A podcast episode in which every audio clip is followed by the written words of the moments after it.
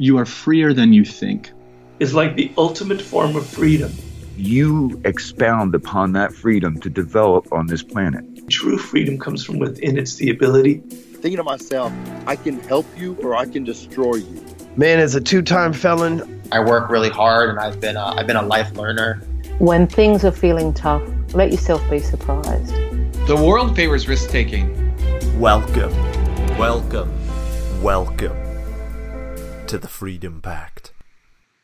Today on the show, we are joined by clinical psychologist, TEDx speaker, and international best selling author, Dr. Jessamy Hibberd. At Dr. Jessamy on Instagram. A lot of you may recognize Jessamy. This is her second time on the show. And the reason for this is that whilst there's so much focus in the world right now on keeping people physically safe, with added economical stress, stress of yourself or a loved one getting sick, or perhaps are even sick, a lack of social connection, and many places like gyms being closed, mental health has been a real victim in all of this. I reached out to Jessamy a few weeks back to see if she would come back on and share her thoughts on dealing with loneliness, how to cope with so much uncertainty in the world, how to deal with the stress of the coronavirus, and also how can we make the most out of this situation? Jessamy was happy to come back on and tackle these topics, and we are so delighted to have her back on because she is so, so good at what she does.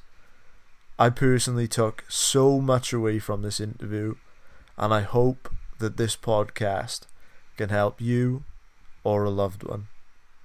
So I hope that you enjoy this much needed and timely interview with the incredible Dr. Jessamy. Jessamy, welcome back. Thanks for having me back on the show. Before we just started recording, I was thinking to myself, if I was an evil ruler and I wanted to tarnish the mental health of society, I would put added stress on them. I would limit their social contact. I would stop them exercising as much as possible. And these things are pretty much what we're going through right now, right? It's such a testing Yeah. time. Yeah, it's such a testing time, and especially like you say, it's all of the things that we know are key for our mental health, like connection and you know being outdoors, and um, to have all of those things change so suddenly is is a massive adjustment. I guess that when you are a clinical psychologist, that there's an added assumption that you are immune from suffering because of your knowledge and training within the field. But you yourself, Jessamy, you are a human, and I know personally that you have had to deal with challenges like homeschooling your kids and moving your practice from seeing patients in person to then seeing them remotely. So I wonder, um, how have you personally been dealing and coping with this?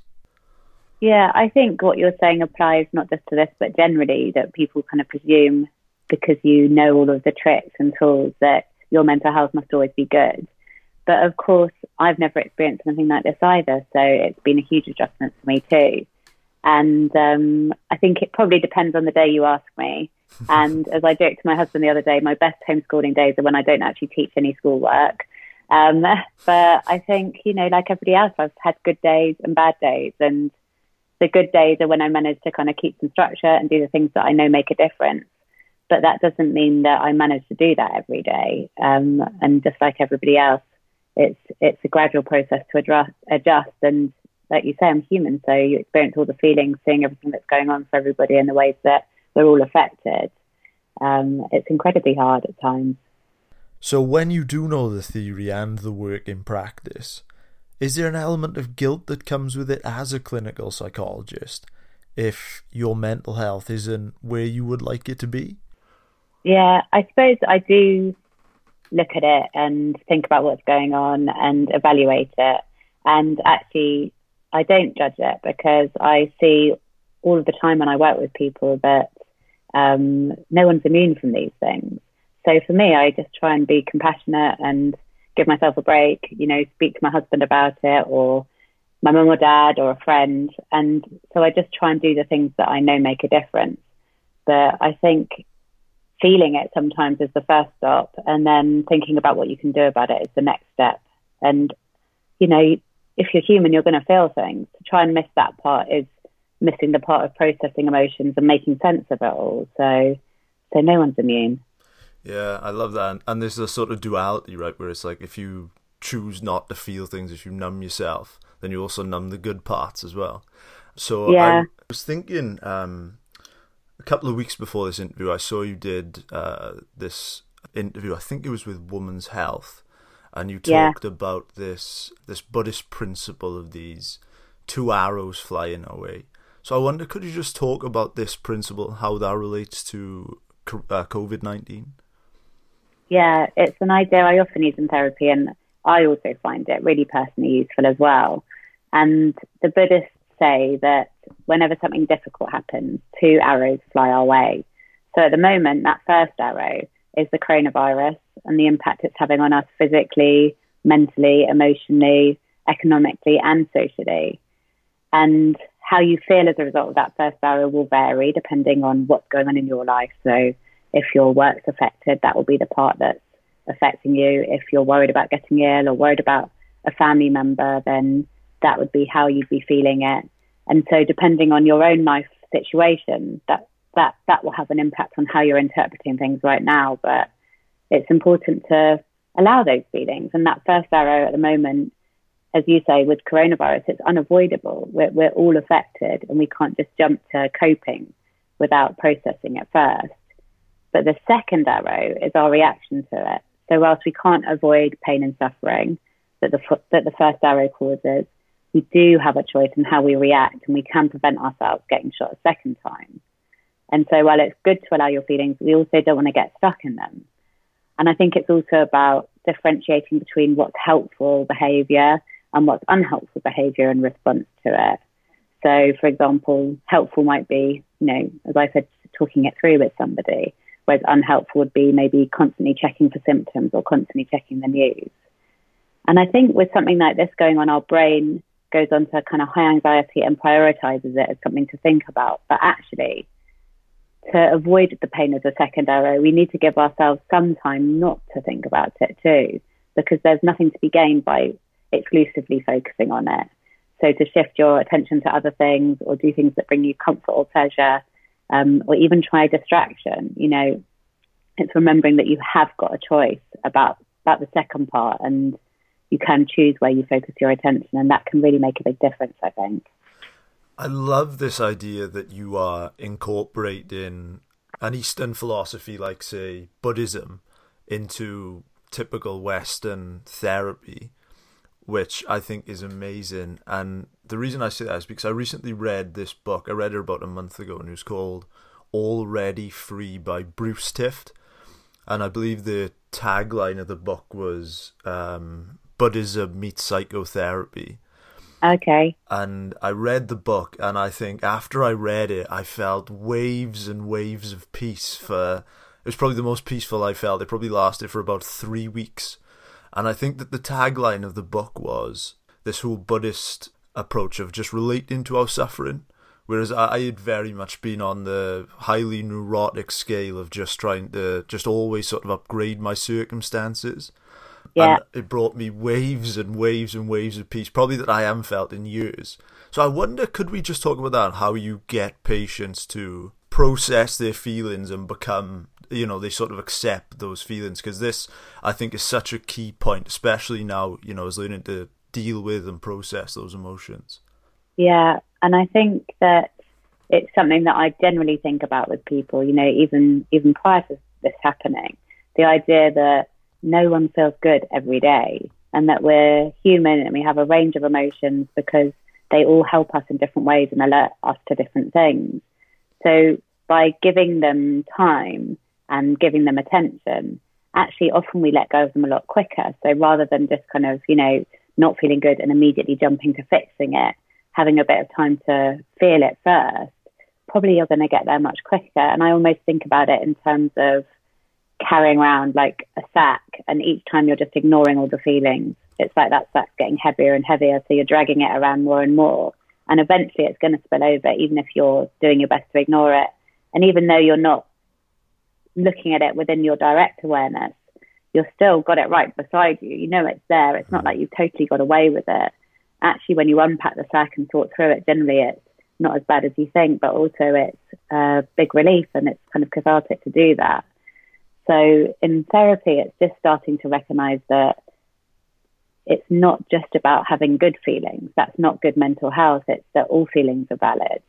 And as you say, having some acceptance for those feelings is a good starting point. Um, but also, I guess, with the current situations, it's thinking, okay, well, what do I have control over and what don't I have control over? And which of these things are affecting me because it's a fear that could, you know, I could practically approach and do something about, and which are fears that are just what ifs and kind of catastrophizing and thinking about the worst case scenario. Um, so again, within that, once you're looking at the feelings, the next step is then thinking where do they fit and how are they helping or hindering me. I love that. I love that. You know, thinking about what we can and can't control, especially now. And I was listening back to earlier episodes, which I did. Um, and one of the things in which I remember recommending to our audience, which I personally was using myself, was I was sort of using um, thoughts as a habit loop trigger. So if I was feeling nervous about something, I would use that as a habit loop trigger to say, for instance, go and work harder or prepare more. If I was feeling down, I would use that as a habit loop trigger to go and exercise. And I did this for so long, and, and I think that it's probably one of the reasons why I've come close to burnout quite a few times. And then I read yeah. someone like Tift's work, and he says like those thoughts they're never going to go away; they're a part of you. And then he made this compelling case about is that life is not always going to be great. We're not always going to be in um, positive and uplifted states. So the best thing we can do is sort of make peace with them. So I think that this is just such a a key point in you know to do, especially now, right? Yeah, yeah, I completely agree. Amazing. So um, one of my favorite lines from uh, Seneca, Seneca the Younger, was we suffer more often in imagination than in reality. And, you know, in my own life, I found this to be the difference in many cases between peace and suffering. I always think it's like a case of two people, if two people are in a head on collision, one of them crashes into the other and says, oh, you know, it's all your fault, or look at the damage. And then the person in the other car says, oh, thank God everyone's okay, or thank God no one yeah. gets hurt, right? It's just that case of the story we tell themselves. Um, so, especially in something like COVID 19 and all this, you know, all this catastrophizing which is going on, so many sensationalist headlines, you know, I wonder how do you help people sort of change that narrative and what are some of the key components, I suppose, of telling ourselves a positive narrative about what's going on. Yeah, I think that idea that you're describing with Seneca comes up in so many different ways and different theories and philosophies. And in CBT, it's thought about as the idea that it's not what happens to us that causes us to feel a certain way, but the way that we interpret it. So it really fits with your idea of the narratives we tell ourselves. And I think in terms of coronavirus, the stories we're telling ourselves about what's going on will make a massive difference to our well-being. Um, and our emotions are going to be like a roller coaster at the moment. There's there's no avoiding that, but but we do still have some choice in how we see things and how we approach each day. So I suppose an example of maybe a story that I told myself before before this we were right into lockdown was was like you said at the beginning this idea of doing work and homeschooling and you know I love the outdoors not being able to go out so much but actually, now that we're in it, I've found that whilst there are days that are really hard, I'm also really relishing not rushing around all the time. And actually, in a strange way, I think, you know, with less options, I'm finding it easier to be grateful for what I do have in terms of, you know, work that I can still do, a family to be in lockdown with, even like going on my bike rides. I'm almost like hyper aware of the season changing and how lovely spring is and seeing rabbits jumping across the park or smelling, you know, flowers coming out. And so I think how you turn it in your mind can really make a difference to your day. And I think the other part of it is the meaning that you take from this time. So whilst there's no getting away from how awful the current situation is and the devastating impact it's having on so many people, I also think it could be seen as a chance to reevaluate and to think about the things that you want to do differently. And I think in a way, if you kind of learn a lesson for it from, from this time or you manage to take something from it, then there is some silver lining. And again, that makes a difference. And I think one of the taglines they're using at the moment, which I really like, is, you know, you're not stuck at home, you're safe at home. And even oh, that yeah. tiny change in, yeah, how they say it, it makes such a difference. Mm. I know that since following you, that you were really big on this practice of gratitude. And I suppose in this, you know, in this time, um, do you think that this is something which we could be using now, maybe more than ever? Yeah, I do. And it seems really counterintuitive. And I think it can feel like something quite trivial, you know, when it's all difficult and days aren't the same and everything's changed to think, oh, well, you know, just to be grateful for something, how is that actually going to help me? But it makes you focus on what is good in each day. And in a way, you know, when it comes to these stories, we tell ourselves, essentially, there's no right story, but there are stories that are better for us and better for how we approach things and surely to be in our best mental health at the moment when things are so difficult is only an advantage. So, so yeah, I think that um, what you're saying to yourself makes all the difference, and the perspectives that we take for other people are often so different from how we look at things for ourselves. So when you start to practice gratitude, you're just looking at okay, what you've got rather than what you've lost. And even in terms of one of the other ones I like is to look at gratitude, but also positive emotions. So things like awe, or pride or serenity. Um, and those things are, in some ways, you know, serenity in my life right now is, is pretty rare. Um, but at the same time, when I find pockets of it, it, it makes such a difference. And when I notice it and see that I've got it, again, it lets me see what I have got rather than what I don't have at this time.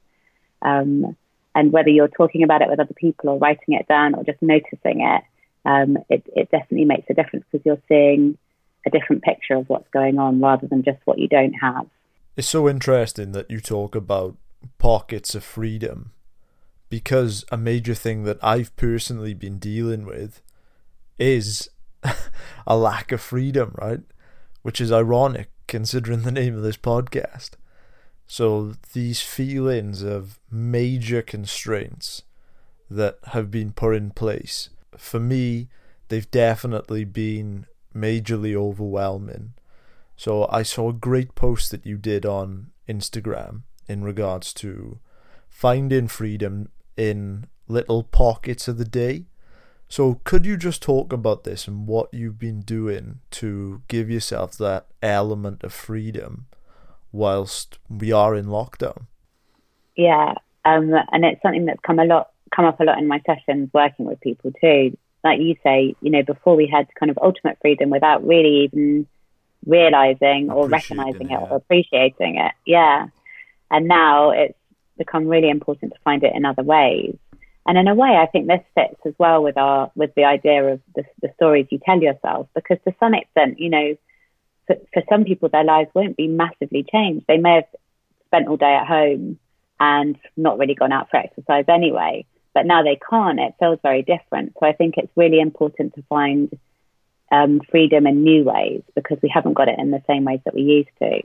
And there is a more kind of repetitive nature to our lives at the moment. So for me, freedom is definitely the outdoors and something I've got into um, during lockdown is that on a few mornings a week, I just get up really early and I get out on my bike and I either cycle up to Devil's Dyke or down along the seafront and it is so freeing because hardly anybody's around.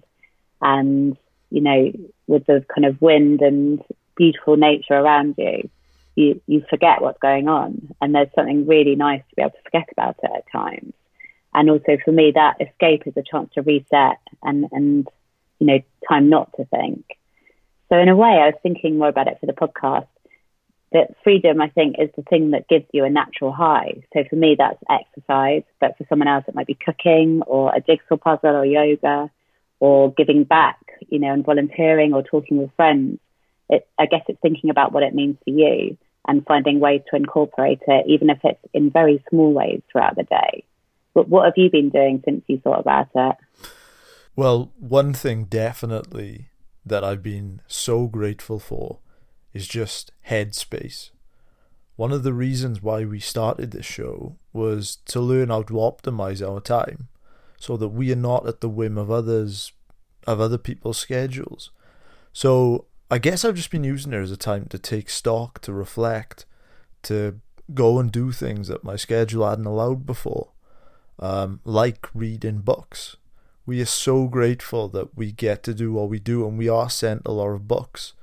But when we're interviewing, say, six to eight people a month, my own bookshelf just starts to pile up and pile up.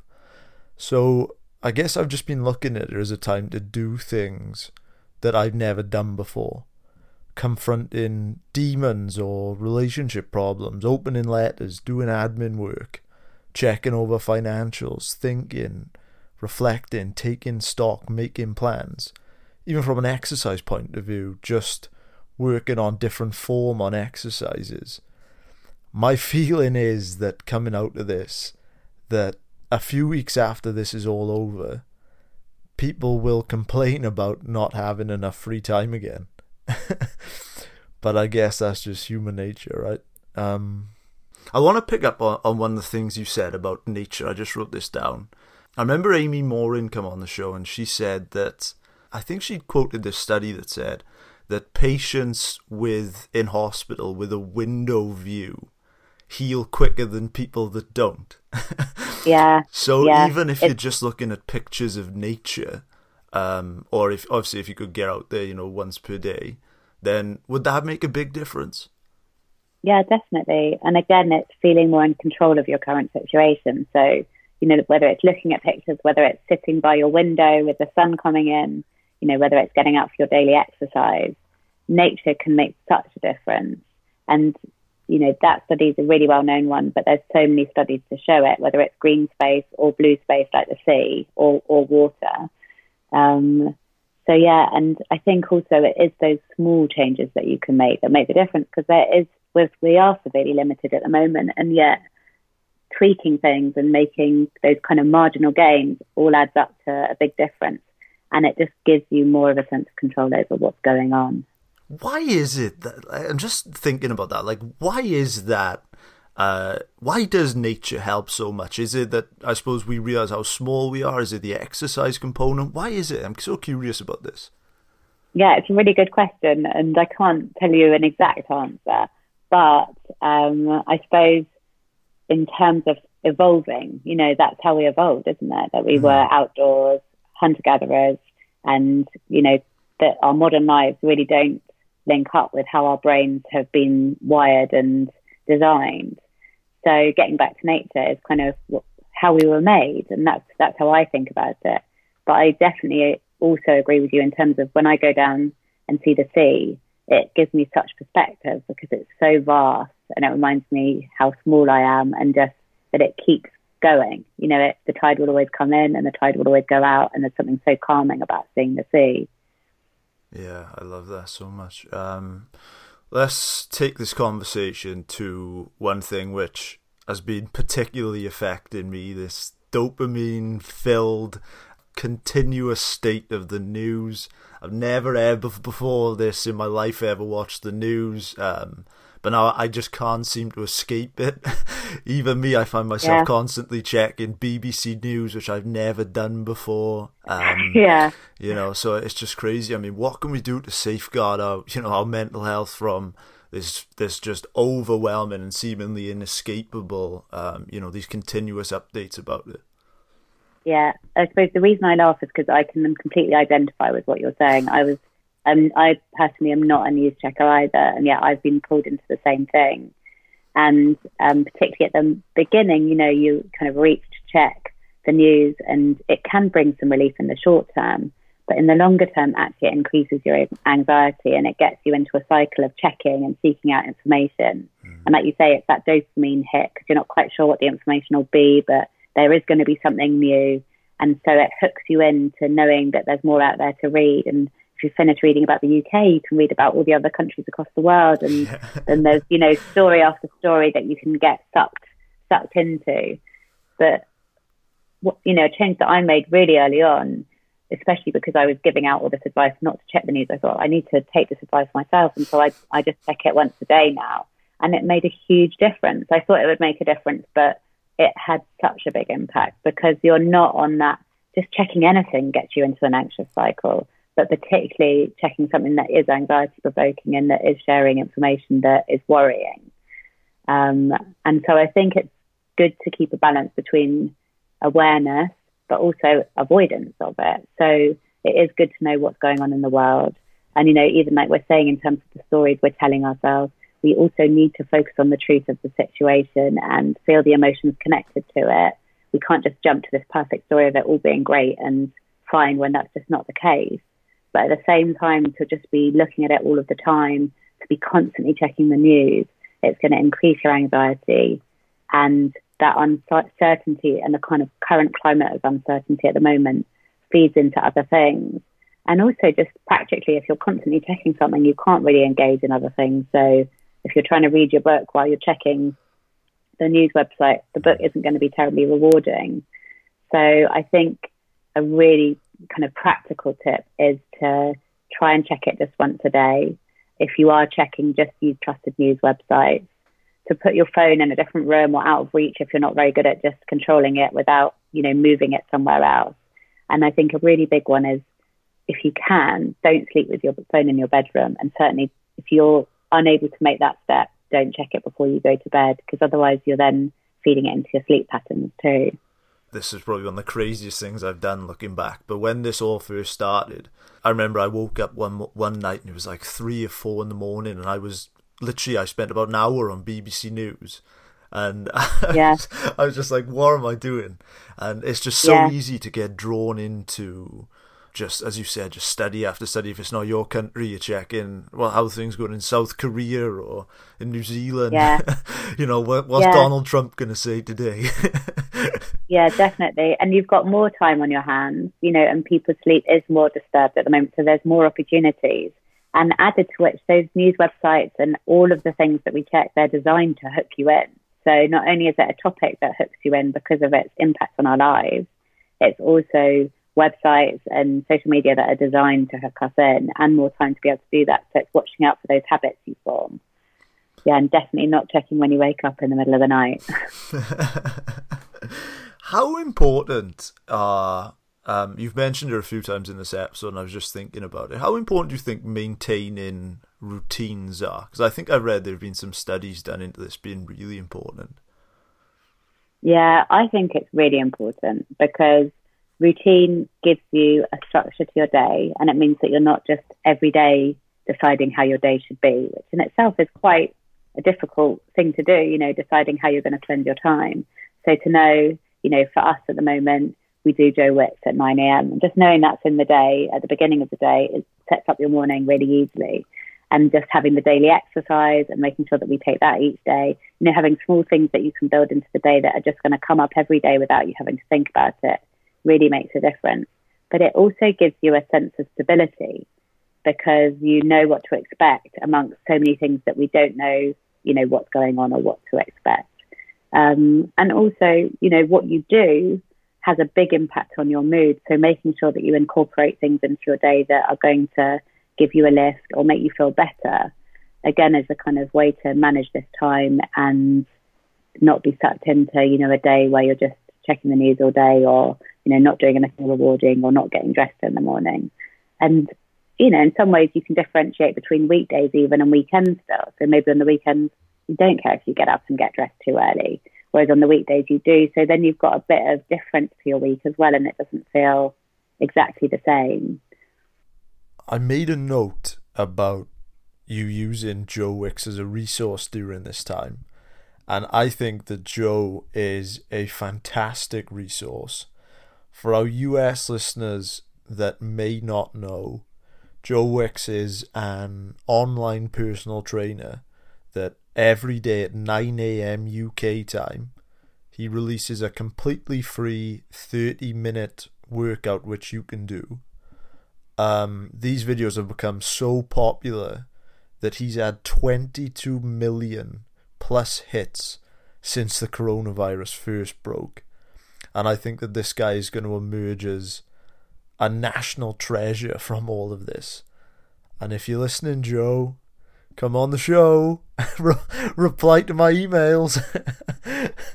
um, but as far as the actual workouts go, um, I've been doing these with my mother, and I have to say, there's such a great bonding activity, and the exercises themselves are fantastic.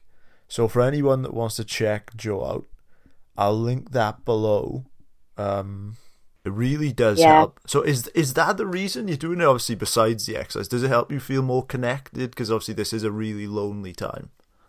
Yeah, it's funny you say that about your mum because we do FaceTime with my mum and dad when we're doing it. Oh, amazing. So they're doing it on, you know, and they can see us doing it, and then everyone that you know around the world is doing it as well. And there is a real sense of connection in that, and even the fact that you know you're doing it at the same time as, you know, he gets hundreds of thousands, if not millions, of views on his on his videos, and there's something definitely that connects you with that. And I think also it's, you know, as a parent with young children, it's great to just give them a chance to run off some steam in the morning. And for me, I definitely get that endorphin high as a result of it. And it's like, okay, tick, I've done, I've done something good already today. And it sets you off in a good motion. And it kind of meets different requirements for each member of my family, which is really nice. Yeah, that's amazing. And I think we were just sort of touching on something there, that feeling of community and togetherness. And this is, you know, a really, really, really difficult time. There's, it's, you know, apart from, I suppose, the people you come into contact with in the supermarket, and even then, I mean, we're two, we got to be two meters away from them. This is an inherently lonely time. Being social is, is hardwired into us, right? We are a social animal. How are you approaching that topic of loneliness? Because obviously, I mean, loneliness is a thing which is, um, you know, there's so many studies done into it that it links to Alzheimer's, dementia, all these terrible, terrible things. And this is something which I really um, was afraid of. Um, so, what could we do to combat this, this, you know, this loneliness at this point? Yeah, I mean, if you're living alone, it, it is particularly hard at the moment. And I suppose it comes back to that idea of how you feel connected. So, in terms of even just what we've talked about with Joe Wicks, I don't know most of those other people doing the workout at 9 a.m., but I feel connected to them by doing something that I know they're doing at the same time. And I think it's almost trying to be um, like trying to look at it slightly differently during this period. So, whilst we're not able to physically be together, actually you can still feel like you're together and still feel like people are out there thinking about you in the way that you approach your day. Um, and so I think, you know, if if you're on your own or even if you're with your family and really missing friends and work colleagues or, you know, other family members, then it's important to keep up social contact in other ways, whether it's a WhatsApp group, you know, that's just there so you can just text, it's really easy whether it's setting up video calls with um, friends and family. There's loads of online initiatives at the moment where you can, um, you know, like sing along with people or um, get involved with something that's a bit like the Joe Wicks thing where it's lots of people involved. You know, for some of my the people that I see, it's doing their exercise classes via Zoom, and so seeing all the faces of the people that they would normally go to the class of and their teacher, but being able to do it online. And um, another of my clients talked about how every morning even though all of his family are dotted around the world at the moment, they um, phone in and do and have a cup of tea together and just chat. Oh, wow. And even, you know, I, I recently turned 40 and this weekend I was meant to have all my girlfriends coming to stay. And actually we did a Zoom call instead. And the idea of it, you think, oh, it's not the same. But as soon as you do it, you're so close to each other. You can see each other. You can all chat together. And I think that it really does make a difference and that it's really important to prioritize those things. And some days, you know, whether it's calling somebody or doing the exercise or, you know, making time for the things that bring you pleasure, some days you just won't feel like doing it. But actually, at these times, you have to think about it in terms of opposite action. And your brain might say, don't do it, but your brain hasn't got your best interest in mind. And hmm. even though you don't really feel like doing the call that morning, actually just make the call anyway. And if you want to cut it off early, you can do. But then you've got that chance to connect with somebody. Yeah, it's so much I love there in terms of um, you know finding those connections and finding um, you know different ways to connect. And one of the things which um, we've been doing in the UK is uh, I think it's every Thursday at eight pm we've been clapping for the NHS for just thirty seconds to a minute. And the first time that this happened, honestly, you know, I mean, the UK, there was a study done in 2015 which found that it was one of the most lonely places in the world to live. Um, but mm-hmm. for some reason, I just felt so. To, for me, that was everything which can be great in humanity, right? It was just. I, I got really emotional when that was going on. So just making yeah. sure that we, you know, keep those connections is such, such an important, um, such an important part. So mental health um, as I understand it, is a continuum, right? It's sort of in flux every day. There's no fixed points. So in this pandemic, obviously, there is a real worry that people's mental health could be on the decline.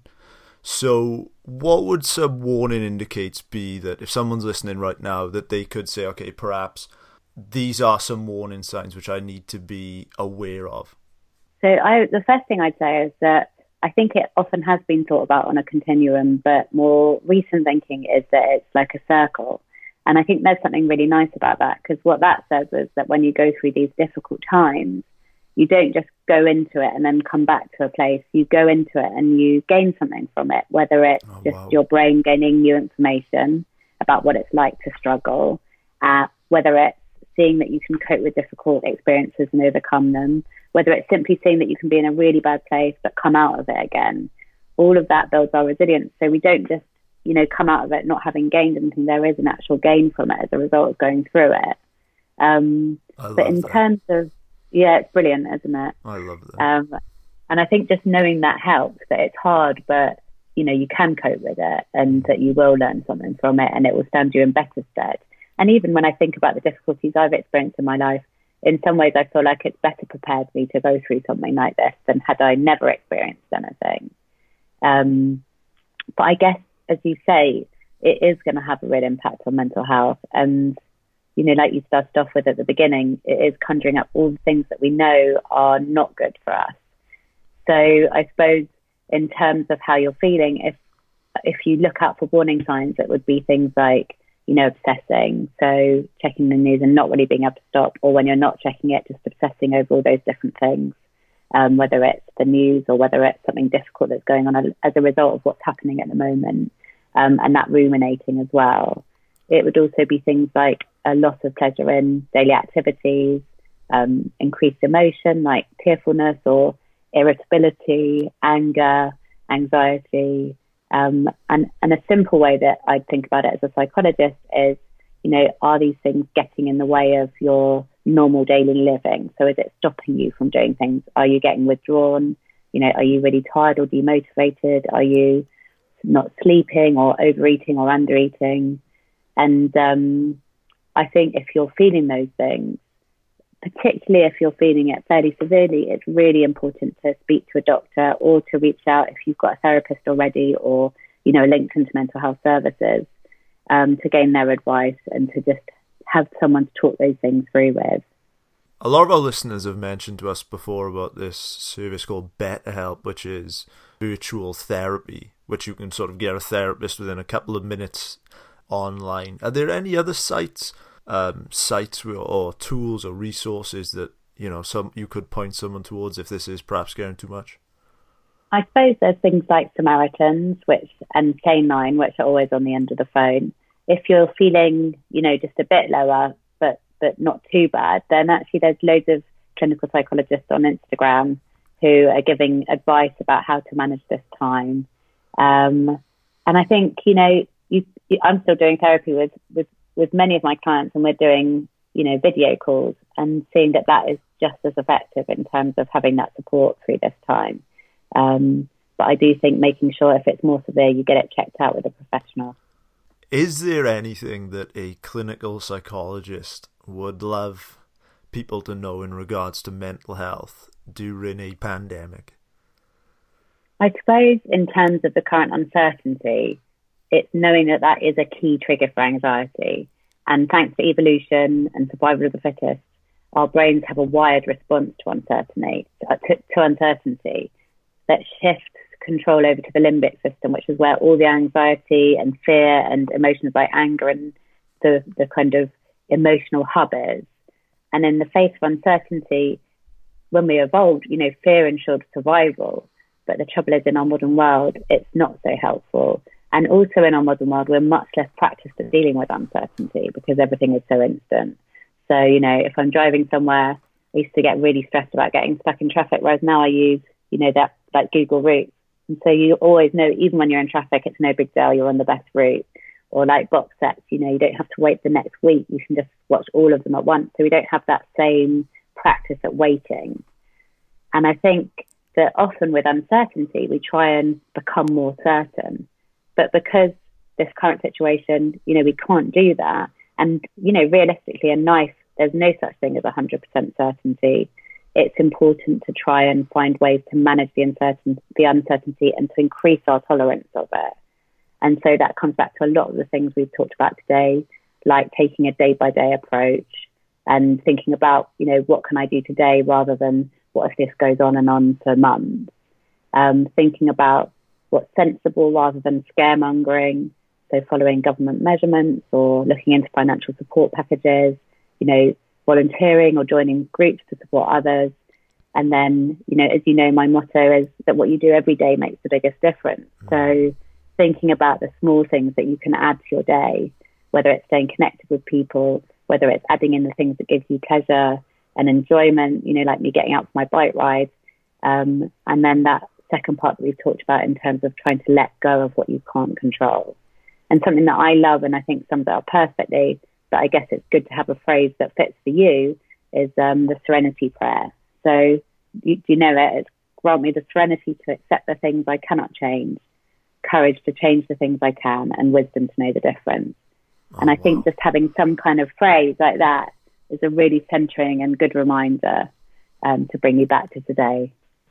There's so much gold there, especially in terms of dealing with uncertainty and for the type A bordering on neurotic tendencies like myself that is particularly particularly helpful so i wonder do you have a challenge for us for our audience for everybody listening right now that is going through this pandemic.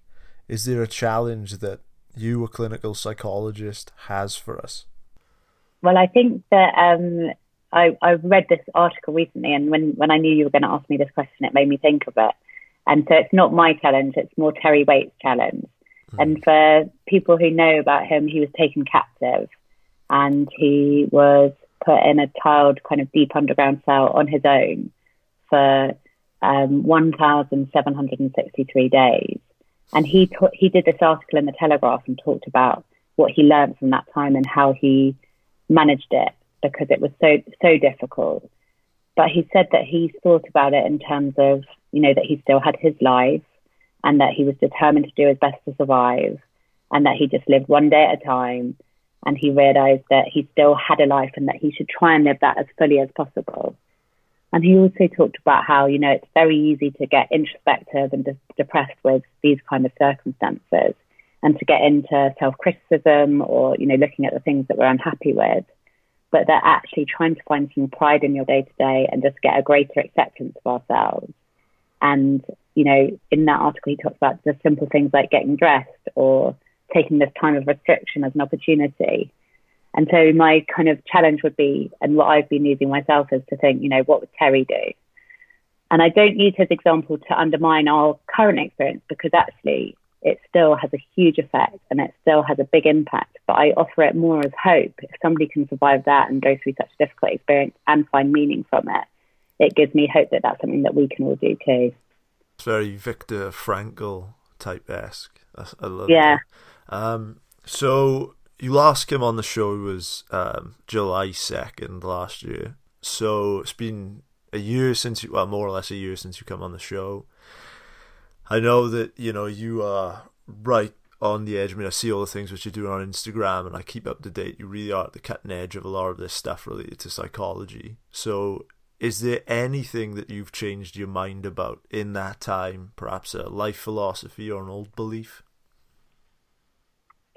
Um, I suppose I'm not sure if it's a life philosophy, but something I've done a lot of in the last year is that I've done. Uh, I've had a go at trying new things, and I think you know when you get into your adult life, and particularly as you get responsibilities and have a job and have kids and have a house to look after, it's easy to forget about new things.